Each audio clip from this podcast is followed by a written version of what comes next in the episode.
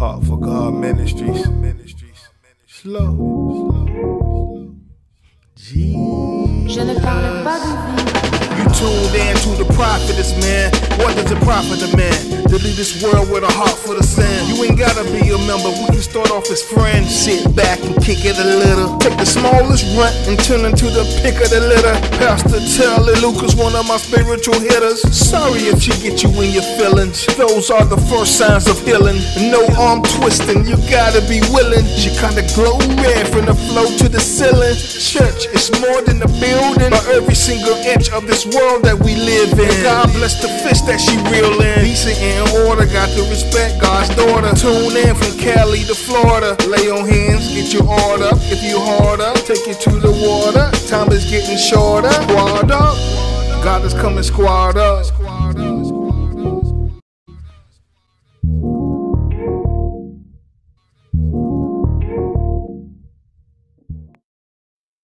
Greetings, and thank you for tuning in to episode 1 of Telly Speaks, Let the Prophet Roar. Thank you to all of my listeners. I'm so excited for this first episode, my pilot launch, to introduce to you all my special guest that I met some time back in 2018. He has proven himself to be nothing less than a man of God. God has given him an apostolic and a prophetic grace. He is founder of Kingdom Now Embassy, Farmville, North Carolina, and Charlie Howell III Ministries, which was established in 2015. I introduce to you today Apostle Charlie Howell III. God bless you, sir. God bless you. Greetings, everyone. Yes, thank you so much. You have so many accomplishments. I didn't want to leave this out. I thought this was very noteworthy. The apostolic grace that the Lord has put on his life has allowed him to be teamed up with Apostle Ryan Lestrange in the Tribe Network. So his church here in Farmville, North Carolina is actually a part of the Tribe Network. Apostle Howell has just come back from London on the Flames Tour with Dr. Oscar Gulbadio, and it was amazing. So I am excited tonight to do this interview. And a topic of discussion that has been on my heart and mind for some time since I've made the transition from, I guess, a traditional church setting to, I guess, maybe prophetic ministries or embracing the fivefold ministry. What I see on the grace of God on this man of God's life, it's been amazing. And I felt that it would be fitting that he would have this discussion with me on this afternoon because of the extensive training through by way of the Holy Spirit and just the grace of God that I've seen on his life. The topic of discussion tonight is entitled Mythbusters, Preconceived Misconceptions of the Kingdom of God. Okay, so Apostle Howell, you ready? Yes. All right. Okay, first, let's bust this myth. What are your beliefs on the teaching, once saved, always saved? Well, when I think about that, I'm actually conflicted with this saying.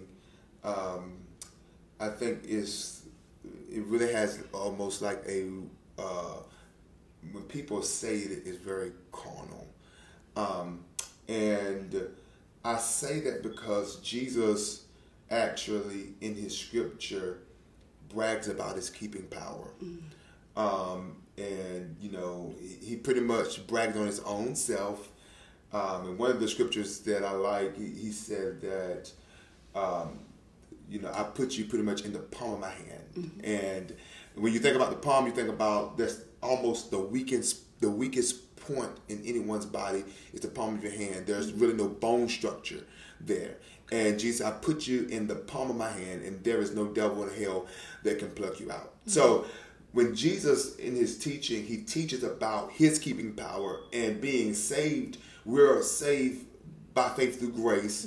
Mm-hmm. So it's not of our works that we can boast. Now, this is what I like to say. I feel like when we say once saved, always saved, I feel like we misappropriate or we mislabel people as being saved when they really weren't saved.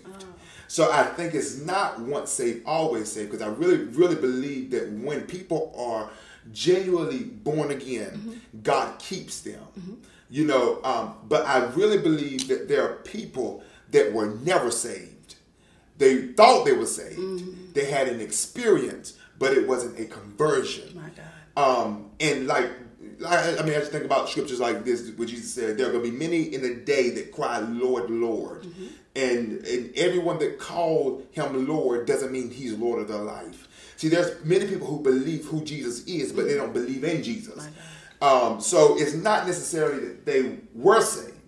I really believe they probably had an experience, had goosebumps, but they never were changed. He was never Lord of their life. Because I know there are people who believe that Jesus is the Lord, you know, is God, but they don't serve him. They don't accept him as Lord and Savior over their life, as King over their life. So there's some scriptures that I think about when I think about that terminology. So let's look at 1 John 2:19. 1 John 2:19. I'm going to get there in on my iPad. 1 John 2:19. I really like this a lot. It says this. It says, and I'm actually going to start verse 18. So 1 John 2:18. This is the books before Revelation, not John the Gospel. All right. So it's 1 John 2:18. It says, little children, it is the last time. And as you have heard that Antichrist shall come, even now are there many Antichrists, whereby we know that it is the last time. Verse 19 says, they went out from us. So these are people who label themselves as Christian. There are people who are among the brethren. So the writer says, they went out from us, but they were not of us.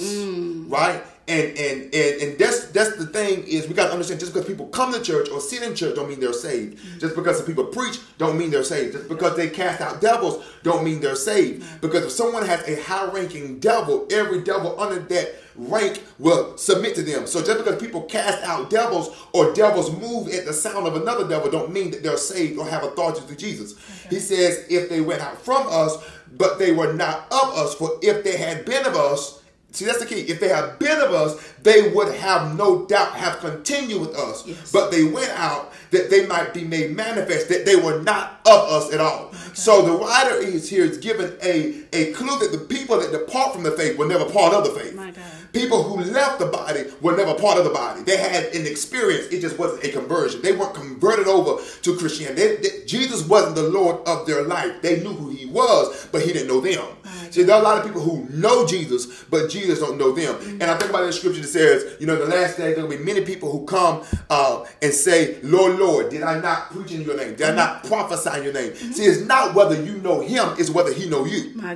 And Jesus is going to say, depart from me, you worker of iniquity. I do not know who you are. So when I think about, you know, people who actually depart from the faith forever, I say they were never part of the faith from the beginning. You know, so I do not believe that, you know, you can.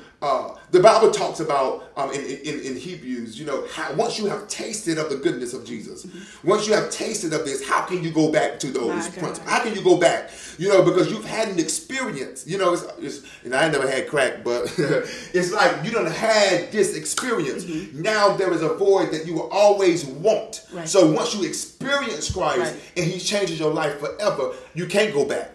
Because you've tasted of the goodness of the Lord. I hope that answered your question. Very insightful. Absolutely.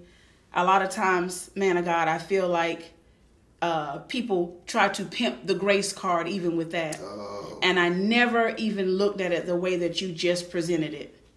Wow. That's awesome. That's amazing. And you know, and I look at it's not what you say. It's the life you live. And Jesus talk about us bearing fruit and bearing much more fruit. And I look at, I don't go by your confession. I go by your actions. So it's not what you say.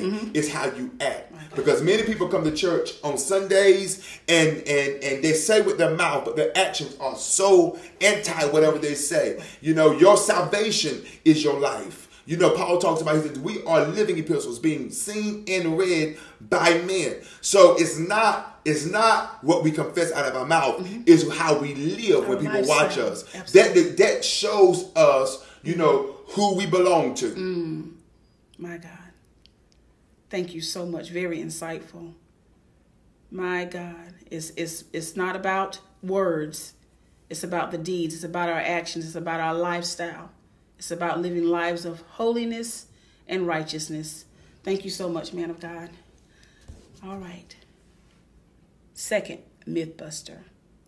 What are your thoughts about wealth as it relates to the kingdom of God and kingdom citizens? Is it right thinking to suggest that Christians should be poor or live modest lives? What is your take on that? All right, so I just really, I believe that, you know, and you can actually see the scripture. Jesus, I come that you may have life and that you may have it more abundantly. I honestly believe Christ doesn't get any glory out of a broke Christian. I don't understand how. You know, if we actually look at it from a numerical standpoint, number one, I believe in tithing, because mm-hmm. tithing predates the law. You see tithing in Genesis. The law comes in Deuteronomy, Numbers, Leviticus. So, in Exodus a little bit. And so I see tithing predates the law. Mm-hmm. If we are broke, what is going to fund the kingdom? My God. So that's number one. If everybody in the church is poor mm-hmm. or living modest, mm-hmm. then now all the economy is in the world. Mm-hmm. So now it's more attractive to be in the world than it is to be in the church. It's not about attraction. It's not about, you know, the glimmer and the glitter and all that stuff, or the glamour. But I do believe that, you know, I know the poor is going to be with us always, but I ain't got to be one of the poor. That's right. You know, right. I know, you know, you can choose to live modest, but I believe Christ wants us to have nice things. And you know, what father wouldn't want their children to have the best? So I don't understand why people, and honestly, it's a poverty mentality. Yes, sir. It's a poverty mentality. It's a poverty culture. Mm-hmm. And I believe Christ is anti-poverty. Mm-hmm. You know, because think about what's in heaven. Mm-hmm. And we say, as it is in heaven, let it be on earth. Mm-hmm. If Jesus, if the streets are made or paved with gold, literally gold, like you walk on dirt is nothing. So if in heaven streets are gold and they're walking on gold, that lets us know that there's treasures in heaven that have more value on it than gold. So if Jesus adorned his angels with the rubies, with sapphire, mm-hmm. and all these precious gems, mm-hmm. why do we have to live like we poor and like we ain't got nothing? And if the church is poor, how can the church help somebody else? Absolutely. I just don't believe that. Think about, even if you think about Jesus' clothes, mm-hmm. all right? When you look at his clothes, Jesus wasn't poor. Jesus, you know, he wasn't poor. Think about it. If he was poor, why are the soldiers making bets on his clothes? That's right. So that lets us know that our Savior, when you look at John the Baptist wore leather, camel hair and leather. That was rich people's clothes. Mm-hmm. Clothes. Think about, like, I just don't believe that it's Jesus' will for us to be poor and to live raggedy lives. We can't help nobody when we poor. Absolutely. We can't even help the poor when we poor. That's right. So I believe God wants to raise up our understanding of wealth through stewardship, through entrepreneurship. The Bible says this in Revelation 19:10, one of my favorite verses. It says, the kingdoms of this world shall become the kingdoms of our Lord and of his Christ. Mm. So if literally Jesus is establishing his kingdom in the different kingdoms of this world, like the kingdom of entertainment, the kingdom of politics, the kingdom of education, just different kingdoms or different mountains, as people say, the seven mountains. Mm-hmm. If Jesus is going to establish his kingdom over those seven mountains, mm-hmm. I've never seen a nation change from poor people. Usually nations have influence and change because the wealthy people that are wealthy have literally risen up in power. Mm-hmm. So I really believe if you're going to have an impact in the world, you got to have money. I'm sorry. I think I was preaching and I said this, and I really hope people understand this, mm-hmm. that there are certain doors that money will get you through. Absolutely. The Bible says it's like this. Now, if you want to be poor, you can be poor. But I'm telling you, you don't have to be poor. Jesus said like this. He said the love of money is a root of all evil. So people got to understand this. Mm-hmm. So God doesn't contradict himself. So he said the love of money is the root of all evil. I don't worship money. That's right. But I need money. That's right. The Bible says money answers all things. So if money answers all things, mm-hmm. some of our problems in the earth is a money problem. Come on. So how do we fix that problem? Mm-hmm. How do we get more money? I look at it like this. I've never seen a man with AIDS live so long. How does Magic Johnson live so long with AIDS? Money. Absolutely. Okay, there are certain doors, and I know that sounds bad. Sorry, Magic Johnson. I believe God hear you about it or whatever. Maybe you did it, but guess what? It was money. My thing is money. There are certain doors that money will get you through. Absolutely. Now, I'm not telling you you got to pay for anointing, or you got to pay for a gift, or you got to pay for that. But I'm telling you, when God favors your life, he favors your life with money. Yes. All right? And I believe money, look, I tell money, come to me. If you don't want your money, if you don't believe it, you want to live modest, give me your extra money. You can live modest. Send me your money. I give you my address. Send me your money because it'll answer some of my problems. Absolutely. Okay? So I really believe in wealth. I believe God said he would give us the power to get wealth. Yes. So we have it in us to gather wealth. So there's an entrepreneurship anointing that rests in mm-hmm. us. We are creators because we were created by the creator to look like him and to act like him and to function like him. So money is attractive to us. Money is attracted to us. So we know how to gather money, how to steward money, how to sow, how to reap, how to not. Listen, a lot of people are poor because they eat their seed. Mm. You can't eat your seed and expect the harvest. You got to know when it's time to plant, when it's time to sow, and when it's time to grow, and when it's time to gather. You got to have some spiritual intuition to understand when God is telling you this is time for you to sow. Mm. You can't reap what you don't sow. That's right. The reason why some people are poor because they keep it all. Mm-hmm. You can't keep it all. I'm telling you, it's an upside down kingdom. You can't keep it all to get wealth. You got to know how to give. Mm-hmm. You got to be givers. The Bible says like this. Given it shall be given unto you. Mm-hmm. Good measure, mm-hmm. pressed down, shaken together, mm-hmm. running over. Now, when I tell people this, I use this analogy. Think about a suitcase, mm-hmm. okay? Given it shall be given unto you. Good measure, mm-hmm. right? Pressed down. Uh-huh. Why is he pressing it down? It's because he's packing it for you. God. Like, let me stop. I'm getting so excited. That's good. Pressed down, that means he's packing that suitcase. He's getting everything in that suitcase. Then he shake it up to make more room, right? Pressed down, shaking together. He's so much is running over. Shall man give unto your bosom? Mm-hmm. The more you give, the more God give to you. Now, I love Benny Hinn, mm-hmm. and I love all them folks, and they're coming up talking about, they denouncing after they done made, got rich off of it. Right. Now they're denouncing prosperity gospel, whatever they're talking about. But I'm telling you, mm-hmm. God wants you to prosper mm-hmm. even as your soul prospers. That means he wants you to prosper in your finances. Now, I don't believe in the Lord, give this $127 seed for Psalms 127. I don't believe all that meant, mm-hmm. or using manipulation to get people to give. But I do believe in giving. Giving is a principle in heaven. Absolutely. Look, the Father gave his Son. The Son gave his life. The Holy Spirit gave gifts. If you're not a giver, you're not his. So you got to give. Give to the poor. Yes. Give to the widow. The nature of the Holy Spirit is a giving spirit. Yes. He gives gifts. Yes. All of them. Yes. All the whole Trinity gave. So we need to be givers like he is. It amazes me, Apostle, the law of reciprocity is actually a kingdom principle that the world has adopted. Yes. But I won't say the kingdom, but many Christians and professing believers will not exercise these principles. They will not exercise the law of reciprocity. They will not exercise the principles of tithing, and for that reason they live in under a spirit of poverty. Thank you so much. That is so amazing. Thank you for all that insight, that insightfulness. This is good stuff. All right. Third myth buster. Do you believe that the gift of the Holy Spirit ceased with the apostles of the first century church when they died out, or do you believe that the gifts are still in operation in our 21st century church? Tell me why. All right, so that, you know, all right, I'm going to actually go to the Bible. So if you're listening, turn with me to Ephesians chapter 4. Now, this is something that many people have issues about. They don't understand it, so I'm going to help you understand it, okay? Ephesians chapter 4. And I'm just going to actually, I'm going to answer this question by making you self, if you're listening, by making you self-reflect on these things, okay?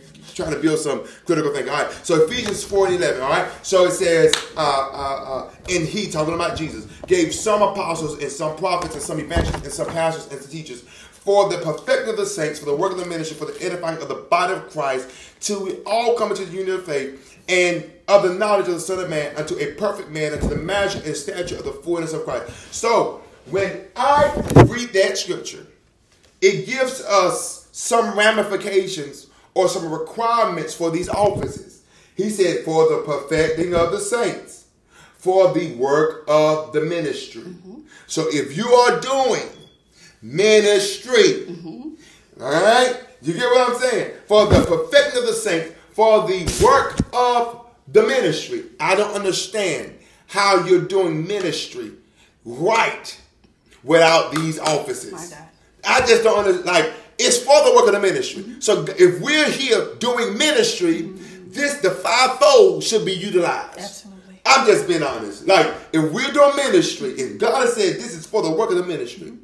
So I want you, if you don't believe in the fivefold, shut your ministry down because you ain't doing ministry. If you're doing ministry, you should be, number one, believing in the fivefold offices, and number two, utilizing them. Like, let's look. I asked you this question.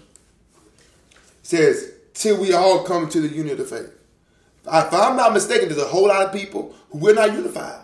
You got these people believe in this thing. Mm-hmm. These people believe in this thing. Mm-hmm. This set believe in this thing. Even the apostolic circle. You got these people who believe this. These people believe this. We're not unified. So if we're not, till we all come into the unity. If we haven't become unified, that means we need to tap into the gifts that God gave us. Absolutely. Like, okay. And this is what I don't understand. I do not understand for the life of me. All right. You asked me, do we feel like the first century apostles, you know, have God, you know?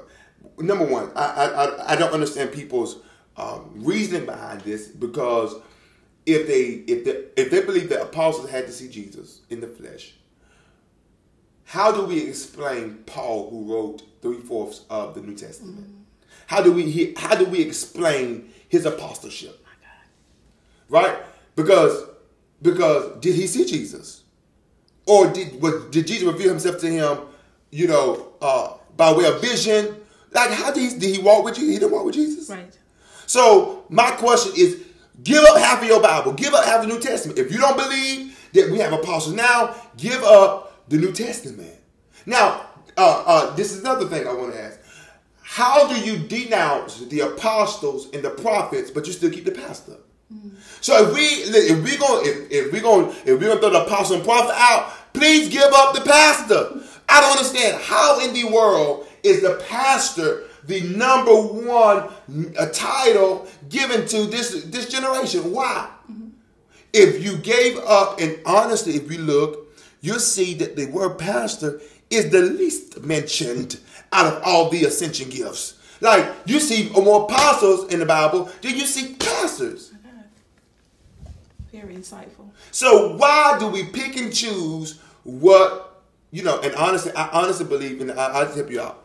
I really believe, and honestly, I'm not big on titles, but I do believe you should call people their titles. The reason why is because it brings them to accountability. Mm-hmm. When you tell somebody you're a prophet of the Lord, they know they got to walk upright. Amen. You know, the Bible says we shall walk worthy of the calling. You know, so it helps people function. Mm-hmm. Like, when they start slipping, you say apostle, it helps them know they need to apostolize.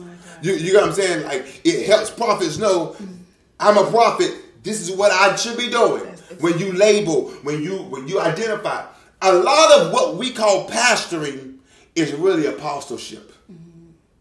What we see most times in my circle, I know people that are prophets and apostles that do not go by that title. Mm-hmm. So I really believe most of what we see, and I really believe it's more about function than anything. that we see a whole lot of people who are pastors that function as apostles. Mm-hmm. They just don't know who they are. You know, Apostle, one of the saddest things that I have seen and I'm seeing are people that God has given them an apostolic grace and actually had called them to the office as of an apostle. And they may go through some ordination that I won't say man-made, but some ordination that man has ceremony, has derived. But they have actually been ordained and called by God to be an apostle or to walk in that office. But for whatever reason, I don't know if it's spirits of false humility, I don't know. I'm not certain. They will not walk in that office fully. They feel comfortable walking in that pastoral role because that's where people are most comfortable dealing with them. And I know that part of the reason is the doctrine of men. We have had a denominational divide. There's so much that has come about and the division in the church and just different beliefs, different doctrines of men. But I am so grateful that we're having this conversation because a lot of our leaders are not walking in the calling or in the offices that God has appointed them to walk in for those very reasons. And I think it's a lot. I think a lot of it is the lack of teaching. People, not having any kind of model. Mm.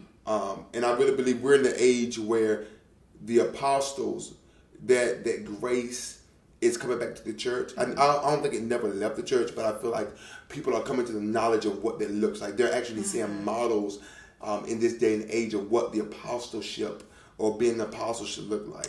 Because sometimes some people are visual learners. They got to see it, what it looks like before they walk in it. Right. So for so long we've seen pastors. That's all we've seen. Right. But now God is really emerging. The apostleship is really emerging. And now people are able to get a glimpse of what they should have a blueprint for, if that makes sense. That makes sense. That's good. Thank you. Okay, so our next question is going to actually just kind of spill over from the last question. Okay, and it is this, Mythbuster. What are your spiritual and personal points of view on the statement, the fivefold ministry and deliverance ministry is or should be limited to the Pentecostal or Holiness Church? All right, my viewpoint on this, I really believe that there are different types of apostles.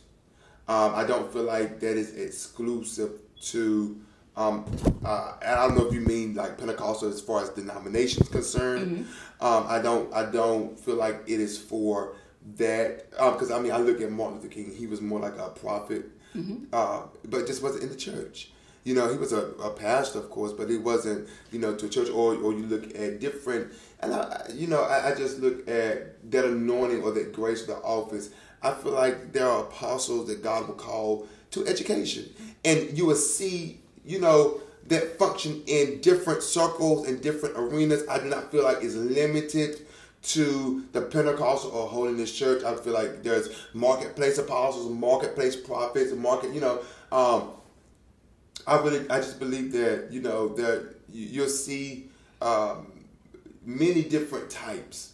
Okay, so to the Baptist pastor, or to, a Methodist preacher, who may acknowledge the Holy Spirit, the third person of the Godhead, but don't embrace deliverance ministry or prophesying within the four walls or the confines of their churches.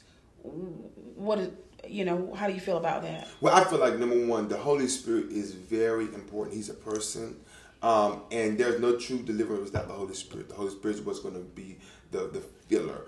I feel like there are many pastors who do not specifically have deliverance sessions, but they believe in deliverance ministry. Mm-hmm. I also know there are pastors, I even know a pastor actually that has a deliverance ministry that take like home visits and cast devils out of homes and people, and is an actual pastor of a Baptist church.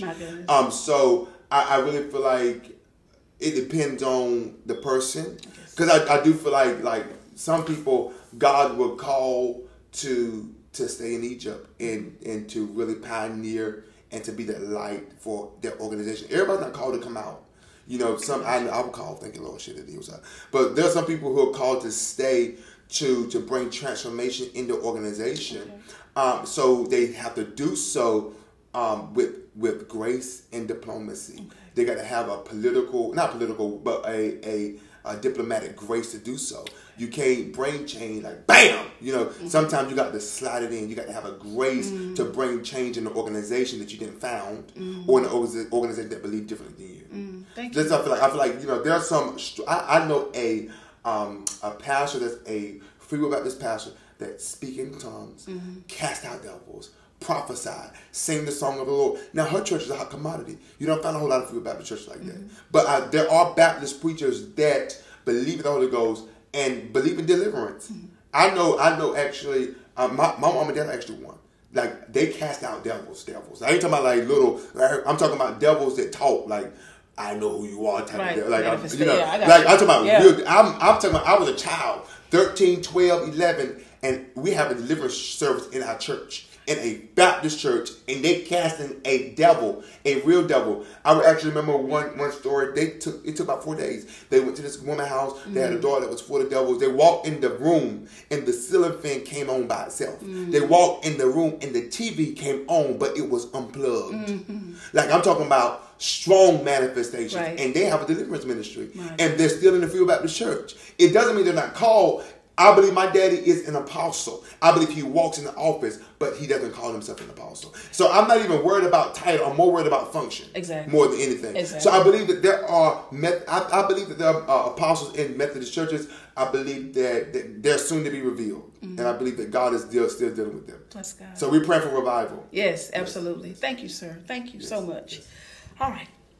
Final question. All right. Which do you feel is having a greater impact or an influence on the other? The world and culture influencing the church, or the kingdom of God making a greater impact on world and culture, and why? Well, I feel like right now we are, in my personal arena, I feel like there are more people that are saved being influenced by the world. And I say that because you can just see it. I mean, you can see how people talk, how they walk, how they act. They don't display the love of Christ. They're very judgmental. Judgmental is in like just sticking their nose up, arrogant. I just feel like there's such a worldly flair that I really believe, you know, Jesus said, "Be ye separate, be ye holy." And I feel like that we have pretty much downplayed righteous living to try to gather souls. And I feel like we need to bring our standard back in the body of Christ so that we can be that light to a dying world. And it's going to, you know, it's going to take some tough conversations. You know, I have to get on some people in my church, like, your clothes are too tight. You need to loosen that up some. Absolutely. You know, like, we don't curse. You shouldn't be cussing. And being saved, you know. So I feel like we just have to let God deliver us and purify us. Thank you. It does require, I'm certain, a lot of courage and accountability to be a leader. And I know having a pastor's heart, you're very compassionate and very loving. But you do have to hold your flock and your members accountable. So thank you so much. I said that was the last question, but how about this? What would you like to see occur within the church, the body of Christ, and the kingdom of God? All right, in the church, I would like to see revival. And by that I mean like people really turning their hearts back to God, not like goosebumps, not a praise dance, but people who are literally sold out and love Jesus, like literally love Jesus. I want to see strong manifestation that God is with us. Like I want to see the God of the Bible come in our churches again, and it's happening. It's happening. In the body of Christ, I literally want to see unity. I feel like for so long we've allowed our differences to divide us, but our differences should bring us together. Absolutely. Because whether you function this way and I function this way, We're brothers and sisters in the Christ. We all have a different mission, a different mandate. Our differences shouldn't divide us. Our differences should bring us together and embrace each other's differences and each other's uniqueness. For so long, we allow our differences to tear us apart. But our differences should bring us together, because together we can do so much better. One can chase 1,000, two can put 10,000 in flight. Imagine if our churches start linking up together and say, look, you got to call. Look, Paul and Peter had a different mandate. One called to the Jews, one called to the Gentiles. Mm-hmm. But, you know, your differences shouldn't divide you. Your differences should bring you together, because you may be called to a different set of people than I am. Mm-hmm. You know, my father, we love each other. We still talk. He called me today, and we had a conversation, and you know, he don't dress like I dress. He don't preach like I preach. But we still come together. We still love each other. And we're able to do kingdom function. Matter of fact, our conference, they help us out. They pray with us. They help function. Amazing. Our differences bring us together and not apart. And the kingdom of God, I literally want to see, I want to see people being able to walk in wealth, walk in increase. That's good. I want to see the kingdom of God being established. Like, I want to see us lack nothing. That's good stuff. Thank you, sir. So we're about to close out, but if you will you pray over the listeners, yes, over the airways, and yes. Thank you, Prophetess, for having me, and I just thank you for being able to pioneer and do this mighty move of God. So let me pray. Father, we thank you, Lord, for your grace, for your anointing. God, we pray for every listener. God, we thank you for increased insight and revelation. Father, we thank you, God, that revelation must be revealed. Thank you for your Son revealing who you are to those that are listening. God, we thank you for growth, increase. God, we thank you, God, that every snare, every doctrine of devils is being broken off of their life. God, we thank you they're coming to the knowledge of who you are. God, we thank you they shall see who your Son is. God, we give you praise and we give you honor. God, we thank you for wealth transfer. We thank you for increase. And we thank you for souls being added to the kingdom. In Jesus' precious name, amen. Amen. God bless you, sir. Thank you. Yes. Amen. Well, that concludes our pilot episode. Telly Speaks, Let the Prophet Roar. Continue to tune in. And thank you to all of my listeners. God bless. And good night, good morning, wherever you are, respectively. God loves you.